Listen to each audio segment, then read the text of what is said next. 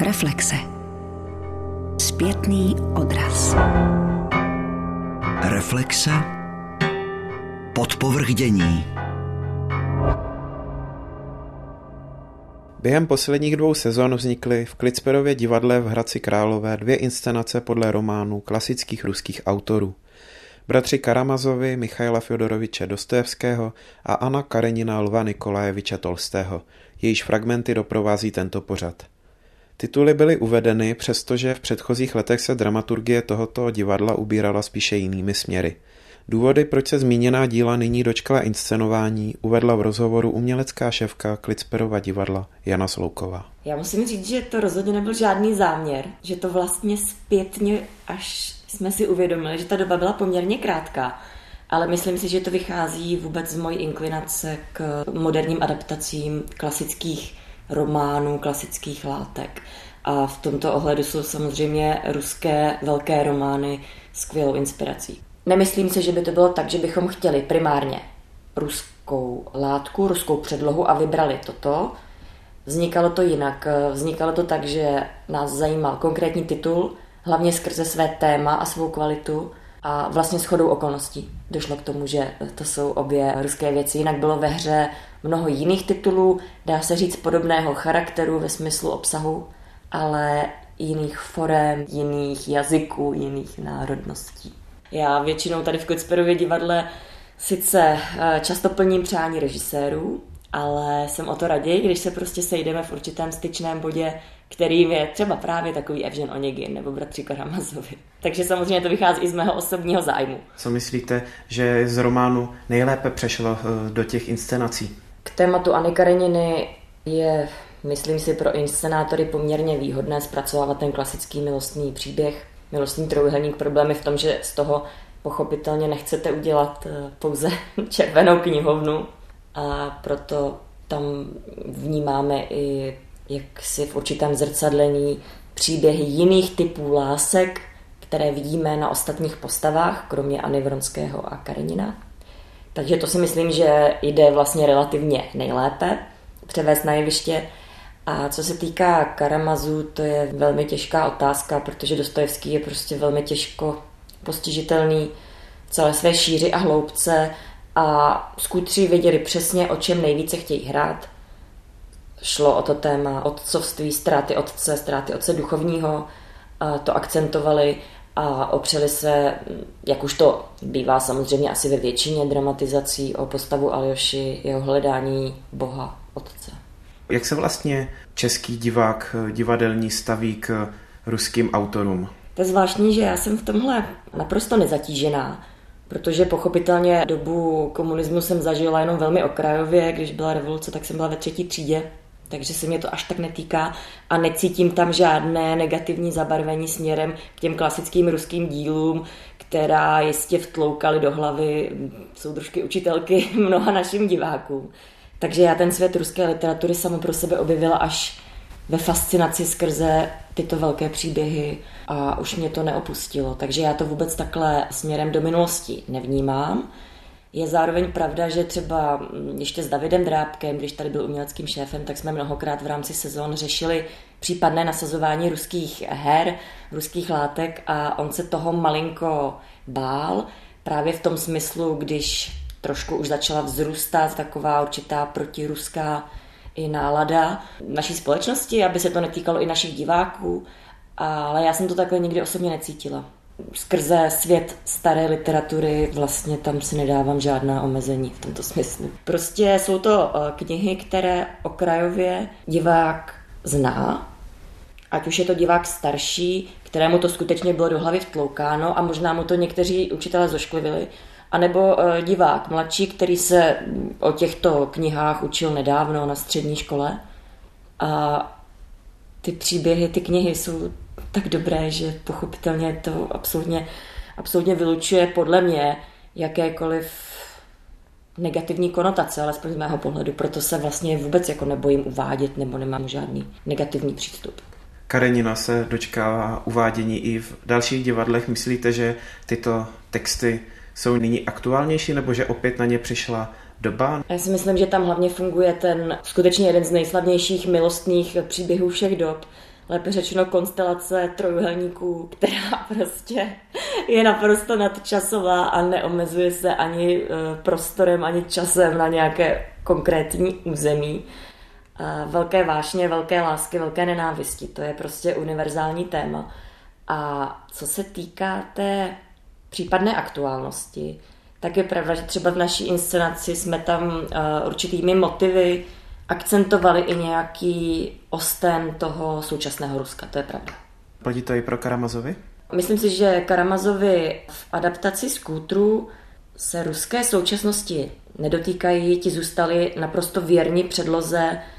Skútři se snažili akcentovat eh, téma otce, otcovství, osamocenosti člověka v dnešním světě, člověka bez otce duchovního a myslím si, že v tomto směru je Karenina více aktuální.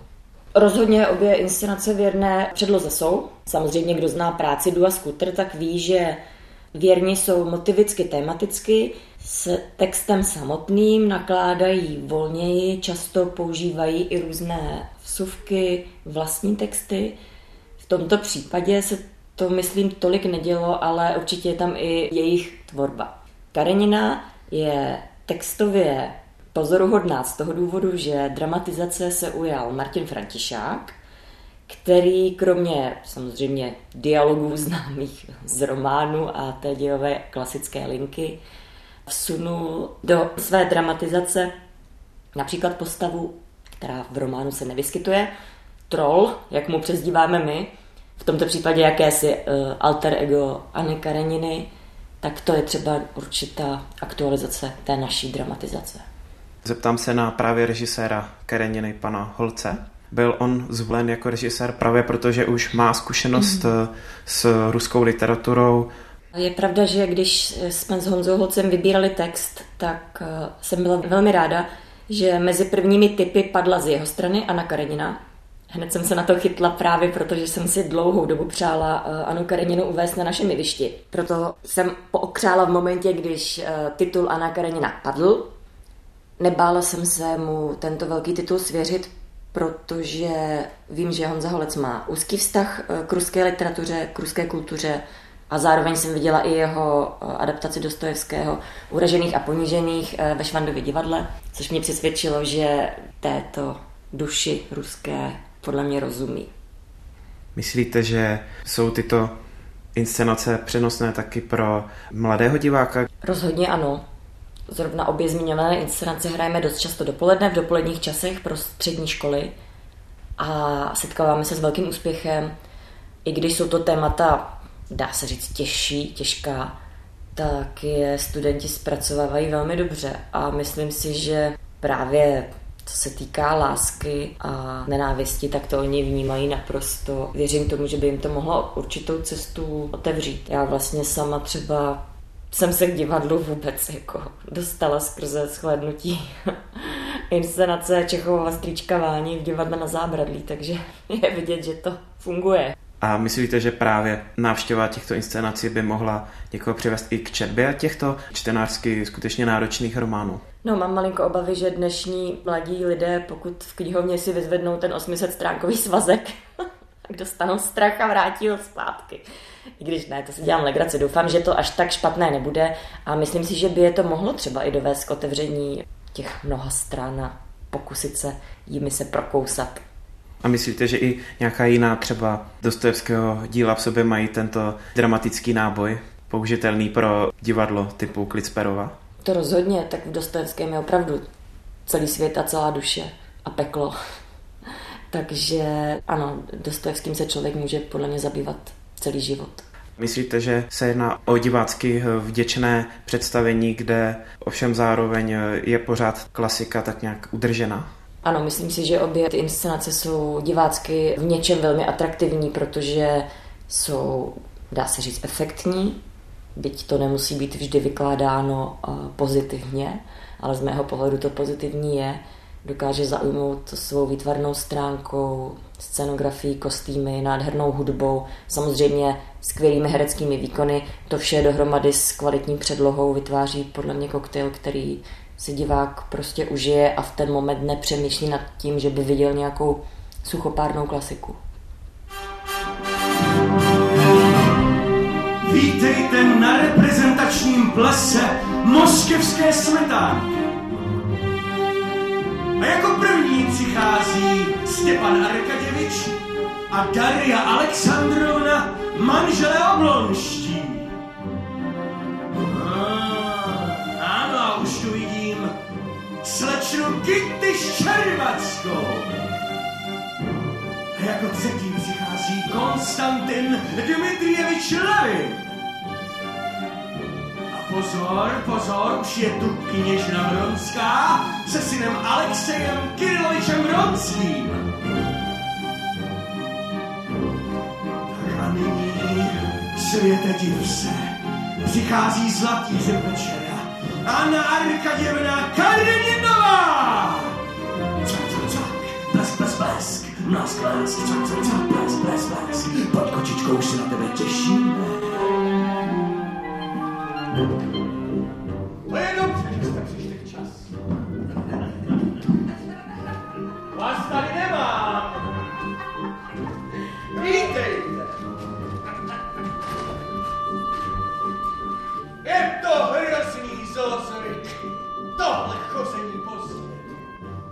Anna Karenina je mladší ze dvou zmiňovaných inscenací a byla uvedena na počátku letošní divadelní sezóny. Hlavní role Anny se ujala Sára Venclovská a režisérem se stal Jan Holec, který má k ruské kultuře velmi kladný vztah. Studoval letní školu v Moskvě a ruština jako taková je mu velmi blízká. Už jsem o tom titulu uvažoval jako o absolventské inscenaci na Damu. Takže vlastně od té doby jsem mi měl nějaký v hlavě, ale pak samozřejmě člověk ve chvíli, kdy už jsme se jako rozhodli pro to inscenování, tak se jí zabýval jako podrobněji. No. Ale byl to jeden z mých takových jako titulů v šuplíku. No.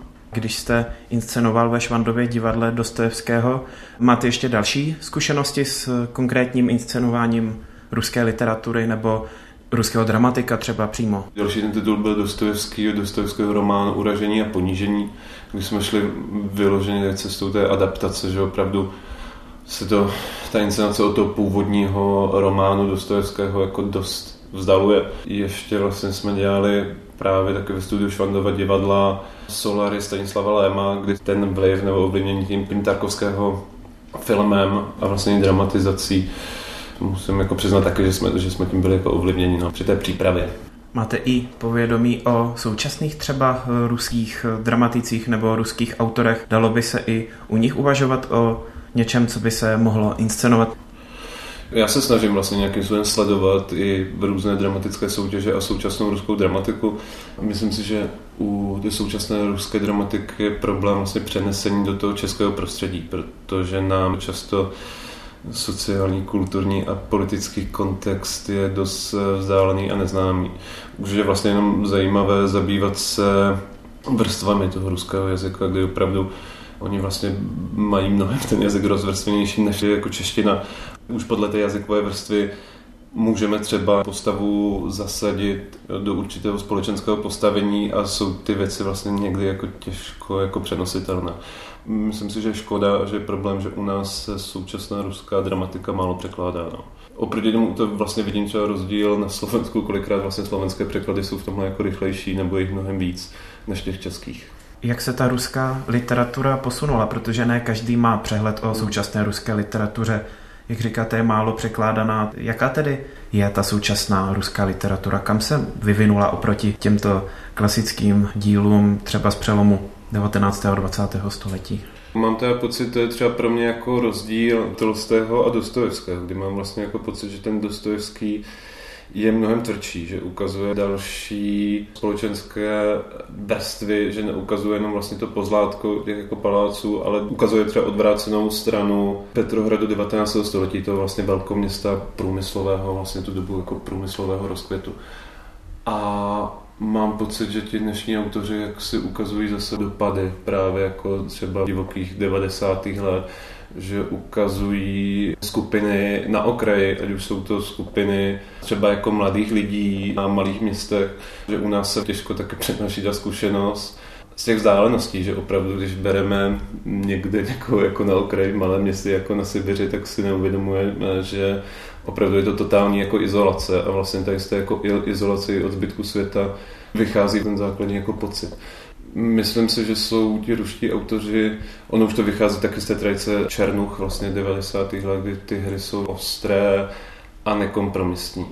Ti autoři fungují třeba při divadlech, že fungují ty rezidence, to mi vlastně přijde jako super, že opravdu ten autor samozřejmě musí se někam dostat, ale je schopen se uživit vlastně tím, že funguje to jeho psaní rezidenční formou, což je samozřejmě běžné i jako jinde, jako v Evropě, jo, ale to si myslím, že je u nás vlastně trošku škoda, že my o ty autory české se takovým způsobem jako nestaráme, pak my režiséři pláčeme, že je tady nedostatek nových českých her a nových českých autorů, ale myslím si, že by bylo třeba myslet na to, že bychom měli vytvořit nějaký jako systémový třeba program nebo nějakou péči o ty autory. A myslím si, že samozřejmě je problém pak v té oblasti jako politické, že tam mám pocit, že to stále nějakým způsobem opatrné, no, že nevznikají aktuální třeba politické satiry, nebo nemám vlastně o tom přehled, uh, jestli dá nějaké jsou, ale já jsem se k ním nedostal.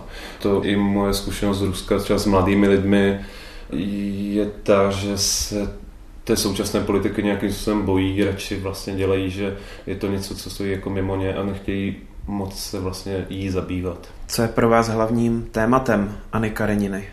Hlavním tématem Anny Kareniny jsou pro mě především pochybnosti a pochybnosti, které vznikají v nějakých jako základních momentech, ať už víry nebo lidského rozhodování a determinují potom jako naše životy.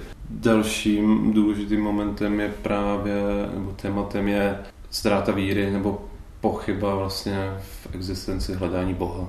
Byla to velmi krásná práce v Klitsperově divadle, protože mám pocit, že tamní soubor je jak herecky, tak lidsky velmi vyspělý.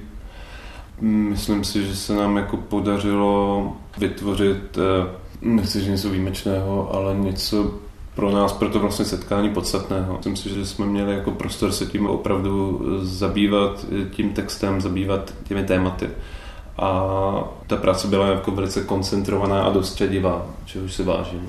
Milující manžel, milující jako rok po svatbě, plánul touhou potom. Hořčice? Keču. Tak hořčice. Tak, keču. tak to se mi už, jak se máš? A to je celá odměna za mé ohnivé city. Ne, je v pořádku. Je. Jelo se vám dobře celou noc? Velice dobře, děkuji. Jeho milost hlavě Vronský. A, my se tuším známe. Tam jela s matkou, zpátky se synem. Tak co, bylo v Moskvě při loučení prolito mnoho slz. Doufám, že se mi dostane cti navštívit vás. Ano, v pondělí máme přijímací den. Bude mě těšit. Jsem opravdu rád, že jsem měl volnou půl hodinku, abych ti mohl přijít naproti a projevit ti tak své něžné city. Když své něžné city zdůrazňuješ, než abych si jich mohla vážit. No tak co serióže, jak se má? Marie říká, že byl moc hodný, ale musím tě zklamat. Nestýskalo se mu po tobě tak, jako tvému muži. Hraběnka Lidia se těší, ptala se na tebe. Ona si všechno bere tolik k srdci. Teď je krom vlastních starostí nejvíce zaujata problémem smíření u Oblonských. Nevěřila bys, jak, jak jsem na tebe zvyk, tak vítej doma. U těch románů a jako román takového rozsahu, jako je Anna Karenina, tak je vlastně důležité ten tematický fokus, nebo vlastně jako příběhový. Tam je vždycky důležité umět to jako vypreparovat a vědět, to, na co se člověk jako chce soustředit vlastně při té práci. To je v té přípravě nejzásadnější. A pohlídat si vlastně jako motivy, se kterými chce člověk pracovat a tak dále.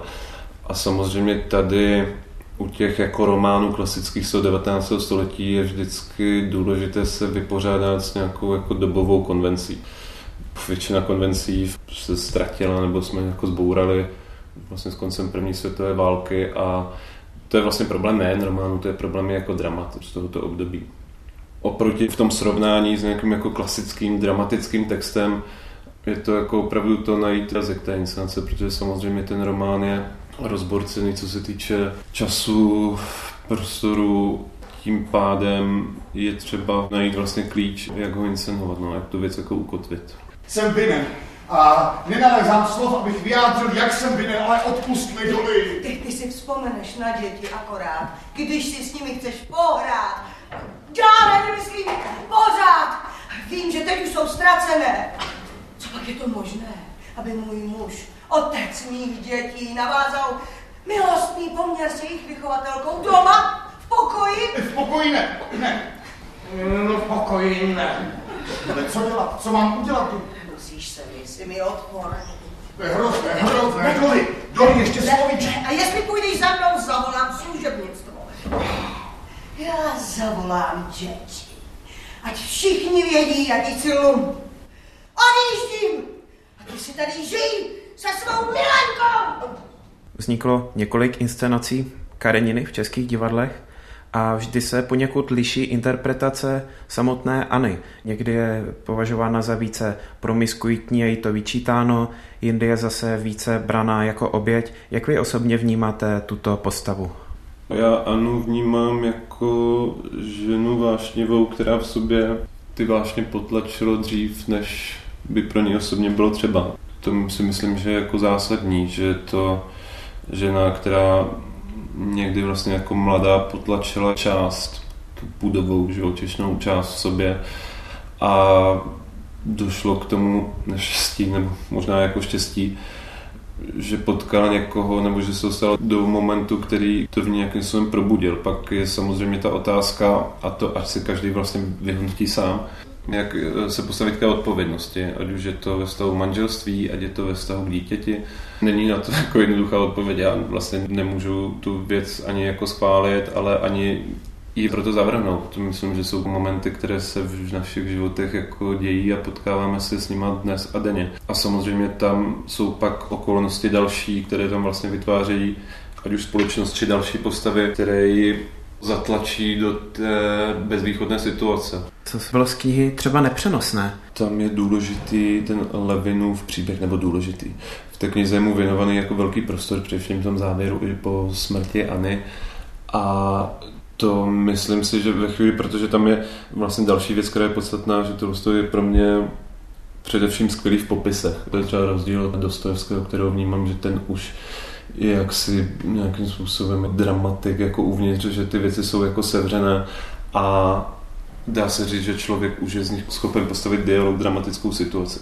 Tento je postavený na popisu, takže opravdu jsou tam velké jako pasáže nádherné, ale popisné, že člověk ví, že potřebuje se udělat třeba situaci, tak ji vlastně vytáhnout, dá se říct, že ji musí stvořit. Důkazem tohoto je třeba postava trola, která se v románu neobjevuje. Je to jakési alter ego Anny Kareniny, tak je to právě ono? Pro mě opravdu ta postava trola zásadní, takže je to jako alter ego stín Anny Kareniny, jakýsi ďábel, ale ne ve smyslu toho, že je vlastně zlý, ale ďábel, který nabízí, dává možnosti. Vyber si tady nebo tady. Ta postava byla i inscenačním klíčem. Jo? To, že dovoluje skrzení rychlý střih, změnu prostředí, situace, ty situace zdivadelnit. Tak mi samozřejmě tahle práce, tahle stylizace divadelní velice bavila. Tato postava je velmi atraktivně, velmi muzikální. Můžeme se bavit i o nějakém jaksi zpřístupnění tohoto čtenářsky náročného textu. Je to možné takhle vnímat. Na druhou stranu jsem si vědom toho, že pro někoho, eh, kdo není třeba přístupný tomuhle typu jazyku, to může být naopak třeba zmatečné nebo nějakým způsobem rušící element, což ale si myslím, že je vlastně dráždivé, protože ten element toho rušení a vlastně toho neklidu tam je, ať už vlastně v těch postavách uvnitř, ať už někde jako pozdálí, ať už je to ta společnost, tak vlastně jako ten čertík je tam v každém trošku zasazený a někdy jako vyskočí, někdy naopak zaleze a čeká, co bude. A úplně závěrem se zeptám, jakého očekáváte diváka při této inscenaci? Já mám pocit, že ta inscenace je taková jako vše zabírající. Nemyslím si, že by měla být jako cílená nějakým způsobem. Zároveň byl bych samozřejmě rád, kdyby si tam našel cestu i mladý divák. Myslím si, že je to možnost, jak vlastně třeba tady ten velký román zpřístupnit. Spousta lidí vlastně říkala, že je to nějaké jako moderní pojetí a třeba sám sebe nevnímám nějakým způsobem, jako, nebo mám sám sobě pocit, že jsem vlastně klasický režisér, nebo že k těm věcem tak jako přistupuju, že mi ten jazyk nepřijde, že by se jednalo nějakou jako postmodernu, nebo že bych měl tendenci bourat drama. To je inscenace, která je postavená na dramatických situacích, samozřejmě i na jevištním obrazu, že ten jazyk je divácky jako vstřícný. Jsem hříšná a špatná žena, ale jsem stejná, jako jsem vám to řekla tenkrát a nemůžu nic změnit. Ignoruj. Ignoruj to, dokud se o tom neví ve společnosti. A pouze v případě, že byste se sama kompromitovala, budu muset učinit určitá opatření, abych ochránil svou čest. Naše životy musí zůstat jako dřív. Ale naše životy nemůžou se, že jako právě způsob života, který jste zvolila, patrně nějakým způsobem ovlivnil vaši chápavost. Jestliže je někdo tak samostatný jako vy, když muži klidně oznámíte svoji nevěru a patrně na tom nesledáváte nic závadného, jakože sledáváte co si závadného na tom, když máte konat svoje povinnosti vůči manželovi jako žena. Alexi Aleksandroviči, co ode mě žádáš? Šar! Bych se tu nesetkával s tím člověkem. Březnu 2018 se odehrála premiéra představení Bratři Karamazovi v režii Dua Scooter, tedy Martina Kukučky a Lukáše Trpišovského, kteří se specializují na adaptace zdánlivě neinscenovatelných literárních děl. I oni se zpětně podělili o dojmy z práce v Klitsperově divadle.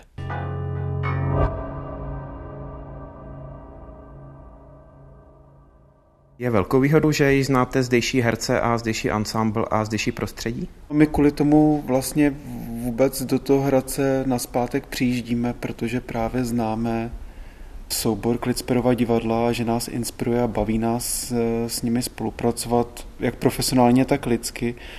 My jsme první inscenaci dělali Labutí jezero a pak jsme dělali další inscenace a všechny ty další inscenace už tím, že jsme poznali ten soubor, už jsme vy, vymýšleli ten titul i vždycky pro někoho konkrétního z toho souboru, nebo pro všechny jsme vymýšleli ty role, takže to nebylo tak, že bychom pak měli vysněné tituly, které bychom si realizovali, ale že to jakoby přicházelo ruku v ruce. I když u těch Karamazovů to bylo trošičku tak, že jsme jako nebyli si jistí, že, že nás zajímal ten titul, že by nás to jako bavilo dělat a trošičku jsme věděli, že budeme muset přizpůsobit jakoby těm typům, které v tom Hradci jsou, i vlastně jako to téma, nebo jako z jakého úhlu jako to uchopit, ale tam jsme jako cítili to, že Jirka zapletal, že by prostě jako na toho starého Karamazova, že tam je něco v něm takového, co by jako mohlo rozžít a věděli jsme, že kolem toho ten oheň, bychom takhle jako chtěli jako vytvořit, ale rozhodně ten titul musel projít tím, jak ty lidi právě jako známe a jestli právě ty konkrétní lidi si v tom jako dokážeme představit, ta zkušenost jako s nimi byla jako nezbytná. My víme, že tady ty jednotlivé jako herci, kteří tam jakoby jsou, my víme, že mají jakýsi potenciál, ale nech přicházíme jako na to zkoušení s tím, že bychom měli připravený už dopředu jako daný scénář, že by to bylo dopředu napsaný, i když Lukáš si to vždycky přeje, že by to tak někdy mohlo už jakoby být. Musím říct, že spousta věcí se odvíjí a pro, proč se tam některé ty situace jako dostávají, nebo jak se to jakoby vytváří, jestli jakoby víc jako i třeba někdy jako do nějaký grotesky nebo jako do nějaké jako exprese a tak dále, je hrozně moc daný tím, jakým způsobem jako ty herci v tu chvíli zkoušejí. A Jirka Zapletal například eh, byl člověk, který najednou byl pořád na těch zkouškách, furt tam někde byl, furt jako zkoušel, furt hledal. Byl najednou jako hrozně zajímavý. Už ten samotný jeho přístup, který jako by tam byl na těch zkouškách, jak se do toho jako vnášel, vlastně jako rozžít a rozepsat dál, rozehrát dál. A vznikalo to právě na těch zkouškách. Takže to byla vlastně iniciace herce. My jsme si vlastně skoro celou tu knížku přečetli, což nám zabralo tři týdny zkoušení. A tam už ze začátku vlastně toho románu se mluví o tom, že nikdo vlastně pořádně nerozumí tomu, proč se ten starý Karamazov chová tak, jak se chová a vlastně je něčím nečitelný. A je nečitelný právě, že se chová přepjatě. To už je vlastně napsaný přímo v tom románu. Takže si myslím, že právě to byla jedna jako z prvních jako impulzů, od kterých jsme se vůbec odpichovali k tomu, jak jakoby pracovat s tou postavou. A zároveň si myslím, že jsme i to vlastně se snažili takhle vychýlit tu postavu i k tomu, aby tam potom Mírka měl nějaký momenty, kdy vlastně to bude moc ubrat a kdy se mu třeba jakoby uvěří, že i, i ten Karamazov je nějaký člověk, tak aby měl z čeho najednou se dostat do téhleté polohy. Ten zbytek je, že se to staví na míru tomu konkrétnímu herci, takže kdyby to hrál někdo jiný, tak bychom třeba zjistili, že takovouhle jakoby míru té grotesky už jakoby neunese, ale že to byl Jirka Zapletal, tak právě si mohl dovolit i takhle jakoby přepětě do toho šlápnout. Jak se zrodil nápad postavu starce Zosimy pojmout ženskou herečkou Zorou Valchařovou. V Hradci neprobíhá vždycky jedno zkoušení, ale probíhá vždycky na velkou scénu a na malou scénu, nebo dvě inscenace hned za sebou na velkou scénu. Takže vždycky nějak se dělí ten soubor a nám s tou Zorou nikdy nevyšlo, že bychom vlastně mohli pracovat, protože vždycky proti tomu byl jiný titul, kde vlastně ta Zora byla potřebnější nebo měla by větší prostor. Tak to byl jakoby jeden důvod, že jsme si říkali, tak a tady po čtvrtý už musíme teda vymyslet něco pro tu Zoru. A druhá věc je, že já jsem věděl, že tam pro nás bude důležitá postava pro to Aljošu, aby se tam objevil ten otec Zosima, aby se o něm jenom nemluvilo. A na mě v tom románu, když jsem to četl, tak to dělalo jakoby dojem, že to už je jakoby člověk, který už je za zenitem jakoby nějaký určenosti pohlaví, takže jsem si říkal, že ten stařec klidně i může takovýmhle způsobem, že si myslím, že starý lidi v určitém věku už se začínají jakoby podobat i manželský dvojice, kdo je muž, kdo je žena, že už vlastně se vytrácí konkrétní určující, to je chlap a to je ta ženská. Kombinaci těchto těch dvou věcí došlo na to, že Zora hraje to otce Zosimu. A jaký máte obecně vztah k ruské literatuře, protože to je v celku náročné téma, co se týče vztahu České republiky a Ruska. To je těžký říct. Já jsem jako měl jistou výhodu, že se v té době byl, jsem měl partnerku, která byla Ruska. Takže to byla velice zajímavá jako konfrontace, vůbec jako povídat si o tom, co já vnímám, co vnímá jakoby ona a být vlastně jakoby inspirovaný, ale vlastně tím pádem si i uvědomit, že co vlastně se ani nemám snažit ilustrovat jakoby to ruské, protože tím Rusem nikdy nebudu, ale co je to společné, co dokážeme jako nějakým způsobem vnímat. To téma, které rezonuje tady i tam, taková ta základní emoce, že kdy smích a ty slzy jako jdou dohromady, což v té slovanské literatuře obecně ne, ty rusky je něco, co mě je strašně jako blízké, co mě se jako dotýká. Jste známý tím, že adaptujete často titul, který je znám především literárně. Dovedete si představit ještě jiný případ eh, ruské literatury, který byste třeba rádi někde inscenovali? Nějaký oblíbený titul, který si dovedete představit na některém z českých jevišť? Mistra a Marketku, to je tak krásný jako román, tak fascinující. Jako v tuhle chvíli netuším, jak by se dal na tom jevišti jakoby dělat. To je magnetický. V tuhle chvíli je to taková výzva, že kdyby nám to někdo nabídl, tak spíš řeknu ne, ale jako pořád je to dráždivý. Je několik literárních titulů obecně, co si myslím, že se na jevišti dělat nedají. To je podle mě Exiperiho Malý princ. Myslel jsem si, že je to Pěna dní Borise Viana, kterou jsme právě v Klicprově divadle nakonec realizovali. A je to mimo jiné právě Mistr a Markétka. A ještě ke všemu, když vím, jak to udělal Kristian Lupa v Polsku, že začínal inscenovat ten román, a skutečně potom ta výsledná inscenace byla i výsledkem toho zkoušení. Kristian Lupas z herci v průběhu zkoušení zjistil, že se skutečně ten román inscenovat nedá a celý to končí tím, že herci teda dosednou a jenom dočtou ten román a vlastně jako kdyby přiznali tady tuhle tu věc. Takže určitě to by byla výzva. Zrovna jeden z titulů, který by mě vlastně zajímaly. Proč právě si vybíráte inscenace v těch literárních vzorech a nevěnujete se tolik třeba klasickým dramatickým textům? Myslím si, že se to docela dobře dá odilustrovat na...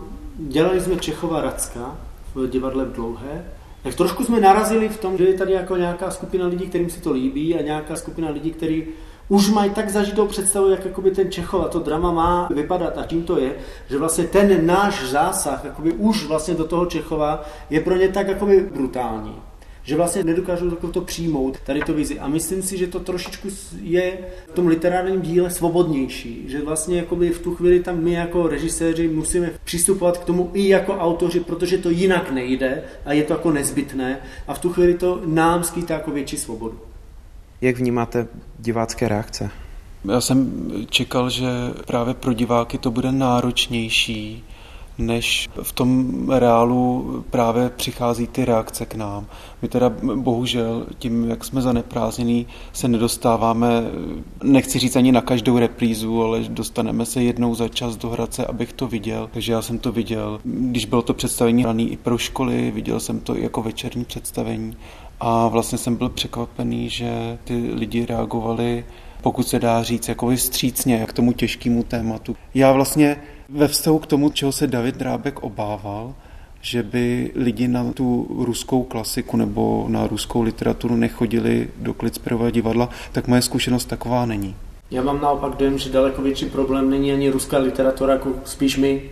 Způsob jako zpracovávání jakoby divadla je pro některé lidi příliš, řekněme, svojský. Jo, je to prostě v něčem jakoby vlastně jinak, než by jakoby čekali a některé lidi to dráždí, některé to třeba naopak jakoby zajímá, ale paradoxně si myslím, že je rozhodně jako ruská klasická literatura nebo jakoby realistická literatura neveliká, protože si ji automaticky nespojují eh, s tou politickou scénou. Myslím si, že ve chvíli, kdyby to byla literatura nebo téma, které se přímo jakoby dotýká ty politické scény, že by tomu problému dojít jakoby mohlo, ale vlastně myslím, že tohle to mají lidi oddělené. Takže myslíte, že hodně vaše inscenace vybučují z toho, co je nabízeno divákovi v Hradci Králové? Myslím si, že Hradec Králové je speciální oblast diváků. Jsou tam nějakým způsobem vychovaní k tomu, aby vlastně to divadlo vnímali pozorněji. Režírujeme různě po České republice, to se dá jednoznačně říct, že opravdu v tom Hradci my si dovolíme udělat jako daleko složitější titul, který bychom si na jiný scéně jako rozhodně jako nedovolili udělat. Dělat pěnu dní nebo jako bratry Kanamazovi, třeba jako v Mahenově divadle v Brně bychom nikdy neriskovali. Jo, už jenom kvůli tomu jako diváckému složení. Tam je obrovská otevřenost diváku, to znamená důvod, že jsme si to vybrali, je ten, že jsme věřili v to, že hradecký divák je otevřeným divákem. Ty diváci mají nějaké očekávání a vlastně když to očekávání se mine v širší míře, než jakoby je pro ně možné, ty lidi se jako zavírají a najednou to neumí číst. Jak se vypořádat s takovými složitostmi při adaptaci, jak jsou právě složité rodinné vztahy mezi postavami? Jaký k tomuhle může být inscenační klíček eh, tohle pojmout? Dokonce jsem na to čet i v divadelních novinách právě velký rozbor naší inscenace, že právě se to úplně nedařilo rozkrývat. Maturanti, eh, kteří pak budou vykládat u maturity eh, román Bratři Karamazovi podle naší inscenace, takže budou vlastně to popisovat dost zmatečně a ne tak, jak je to v románu. My jsme se vlastně snažili v té inscenaci zvolit eh, ten systém, že jako kdyby zdánlivě některé věci s, s takovým odstupem jakoby odvyprávět v větším, rychlejším oblouku a pak se ponořit do nějakých jako důležitých situací, ale samozřejmě ten román v celé té složitosti se strašně těžko odvypráví a vím, že potom jsem o tom mluvil i s několika lidma, kteří zase jako říkali, měli jste si vybrat z toho románu jakoby menší část vůbec toho, co chcete odvyprávět, jenom jednu tu linii, je to vždycky otázka. Já vždycky předtím, než inscenujeme nějaký text, tak nějakou dobu předtím se snažím jako nedívat se na jiné divadelní adaptace, abych jako se tím neovlivnil. A po eh, premiéře jsem si znova pustil právě vlastně to Šormovo známé představení eh, z, z divadla na zábradlí. Přes tu inscenaci jsem viděl a musím říct, že ani tam vlastně ty vztahy nejsou úplně jasně pojmenovaný, protože hrozně těžko se to na tom půdorysu, dejme tomu nějaký dvě a půl hodiny, eh, odvypráví. Takže je podle mě otázka, a to by mě zajímalo, co si z toho jakoby odnáší divák, který ten román nečetl, já osobně bych byl rád, kdyby vlastně ta inscenace naše byla pro toho diváka nějakým eh, impulzem pro to, aby třeba rozevřel ten román a přečetl si celý ten román. Rozhodně si myslím, že neaspirujeme na to, že bychom vlastně tou inscenací chtěli suplovat přečtení toho románu, protože to se nedá. Takže řekl bych, že ta naše inscenace je takovou výpovědí, jak já a Martin čteme Dostojevského bratry Karamazovi. Není to jací jsou bratři Kramazovi sami o sobě. Ono je to vlastně podle mě hrozně složitý, protože každý má dojem, že ví, o čem ty vztahy jsou, ale ta zajímavost jako to románu je to, že vlastně ty vztahy se nedá jakoby rozklíčovat jiným způsobem, než člověk do toho zloží vlastní zkušenost, protože jakoby ty základní věci, vždycky, když už by se člověk chtěl dozvědět, jak to teda reálně je, tak se každá ta postava začne obracet na jakousi filozofii svoji a v tom jakoby vlastně člověk si může hledat ty klíče, ale ty klíče jsou vždycky hrozně moc jakoby subjektivní. To znamená, že si myslím, že to ani není možné uchopit. I kdyby člověk chtěl dělat rozbor románu, tak věřím tomu, že dva lidi, velice pozorní čtenáři, budou vykládat tu vztahovou strukturu úplně jako jiným způsobem, ale myslím, že je důležité i to, že my s Lukášem nejsme příznivci jako hyperrealismu, to znamená hyperinscenování toho doslovního, tak jak ty věci jakoby jsou. My se rádi inspirujeme to, co nás fascinuje a tu svoji fascinaci rádi jak rozvíjíme na tom jevišti a někdy to dopadne dokonce tak, že z toho románu úplně utečeme a je vlastně z toho nějaký jako náš vlastní koncept. A to si myslím, že je tím dialogem, jakoby, co pak divadlo má být, nebo co má být jakoby, dramatizace románu. To je ta trampolína, která nás dostává do nějakého jakoby, světa, který se snažíme jako stvárnit, ale do světa, který vidíme my. Zmílila se, dobře si to rozmysli. Nemůžeš mít ráda, jestli. Radši mi to řekni. Já eh, bych byl nešťastný, jak se lidi eh, říkají, co chtějí, ale je to pořád lepší, než být nešťastný. Řekni mi to radši teď, dokud není pozdě. Já tě nerozumím, ty mi chceš vrátit slovo, ale se to nemá stát. No tak, Valíle. Ne! Jestli, jestli mě nemáš ráda. Ty se zbláznil.